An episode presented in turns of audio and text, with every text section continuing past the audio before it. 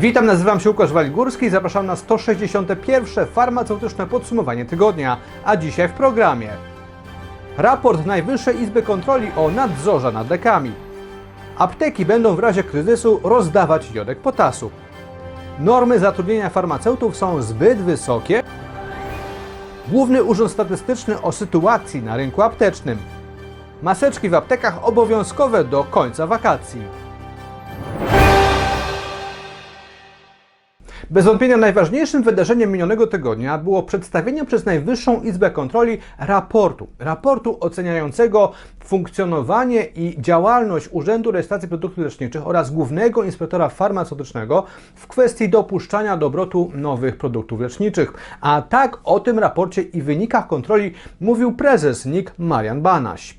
Po skontrolowaniu działalności prezesa Urzędu Rejestracji Produktów Leczniczych, wyrobów medycznych i produktów biobójczych oraz Głównego Inspektora Farmaceutycznego dotyczącej rejestracji i zmian porejestracyjnych, produktów leczniczych, a także ich badań jakościowych, Najwyższa Izba Kontroli oceniła, że zdrowie Polaków może być zagrożone.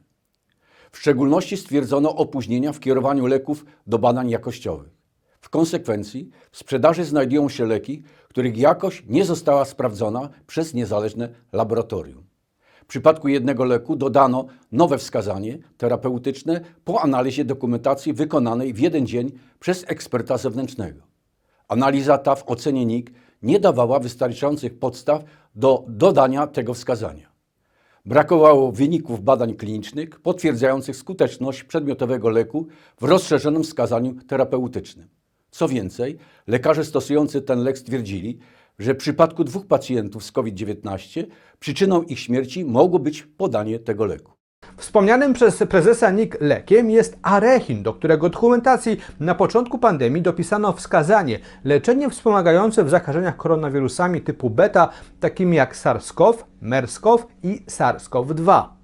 Z raportu N I K wynika, że dwóch pacjentów chorych na COVID dziewiętnaście po podaniu arechinu mogło z tego powodu umrzeć. U R P L odpiera jednak te zarzuty, wskazuje, że sytuacja, w których to nowe wskazanie było dopisywane do dokumentacji arechinu, była wyjątkowa, bo był to początek pandemii, kiedy wszyscy gorączkowo szukali nowego leku na COVID dziewiętnaście i właśnie chlorochina, która jest w arechinie, była jedną z tych substancji, która wyglądała bardzo obiecująco we wstępnych badaniach.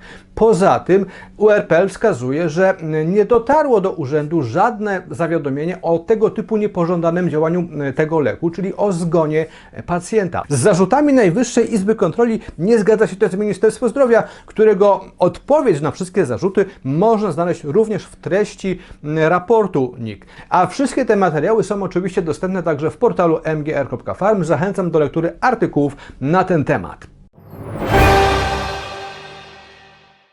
pierwszego czerwca weszło w życie rozporządzenie ministra zdrowia dopuszczające prowadzenie przez apteki obrotu produktami leczniczymi, wyrobami medycznymi oraz środkami spożywczymi specjalnego przeznaczenia żywieniowego, niedopuszczonymi do obrotu w Polsce, ale udostępnianymi z Rządowej Agencji Rezerw Strategicznych. Dokument dokładnie umożliwia aptekom ogólnodostępnym, aptekom zakładowym, aptekom szpitalnym i działom farmacji szpitalnej działalność polegającą na przyjmowaniu, przechowywaniu i wydawaniu pacjentom produktów leczniczych, w tym niedopuszczonych do obrotu na terytorium Rzeczpospolitej, wyrobów medycznych i środków spożywczych specjalnego przeznaczenia żywieniowego stanowiących asortyment rezerw strategicznych. Działalność taka ma być jednak możliwa wyłącznie w przypadku wystąpienia sytuacji kryzysowej. W uzasadnieniu tego rozporządzenia resort zdrowia wskazuje między innymi na konkretną sytuację, w której mechanizmy wprowadzone tym rozporządzeniem mogłyby znaleźć zastosowanie, a jest to sytuacja na przykład zagrożenia radiacyjnego, kiedy to konieczne może być udostępnienie bardzo szybko w krótkim czasie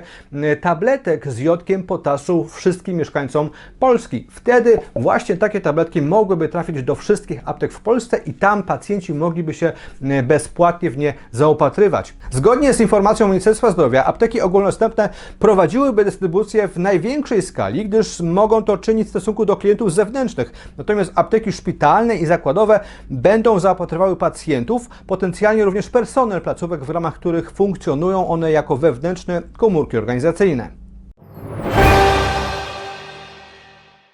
pierwszego czerwca Polska Federacja Szpitali skierowała do ministra zdrowia pismo z apelem o to, aby w szpitalach rehabilitacyjnych pozostały działy farmacji szpitalnej, aby nie tworzyć w nich na siłę aptek szpitalnych. Federacja między innymi w swoim piśmie zwraca uwagę na to, że problemem są nowe normy zatrudnienia farmaceutów, które wprowadziła niedawno ustawa o zawodzie farmaceuty.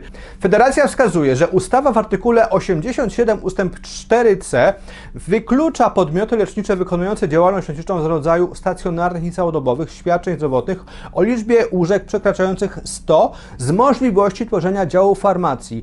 Oznacza to, że takie placówki jak szpitale rehabilitacyjne, w których do tej pory funkcjonowały działy farmacji, muszą utworzyć apteki szpitalne. Wymaga to nakładów inwestycyjnych oraz wydzielenia dodatkowej powierzchni, której w szpitalach po prostu brakuje.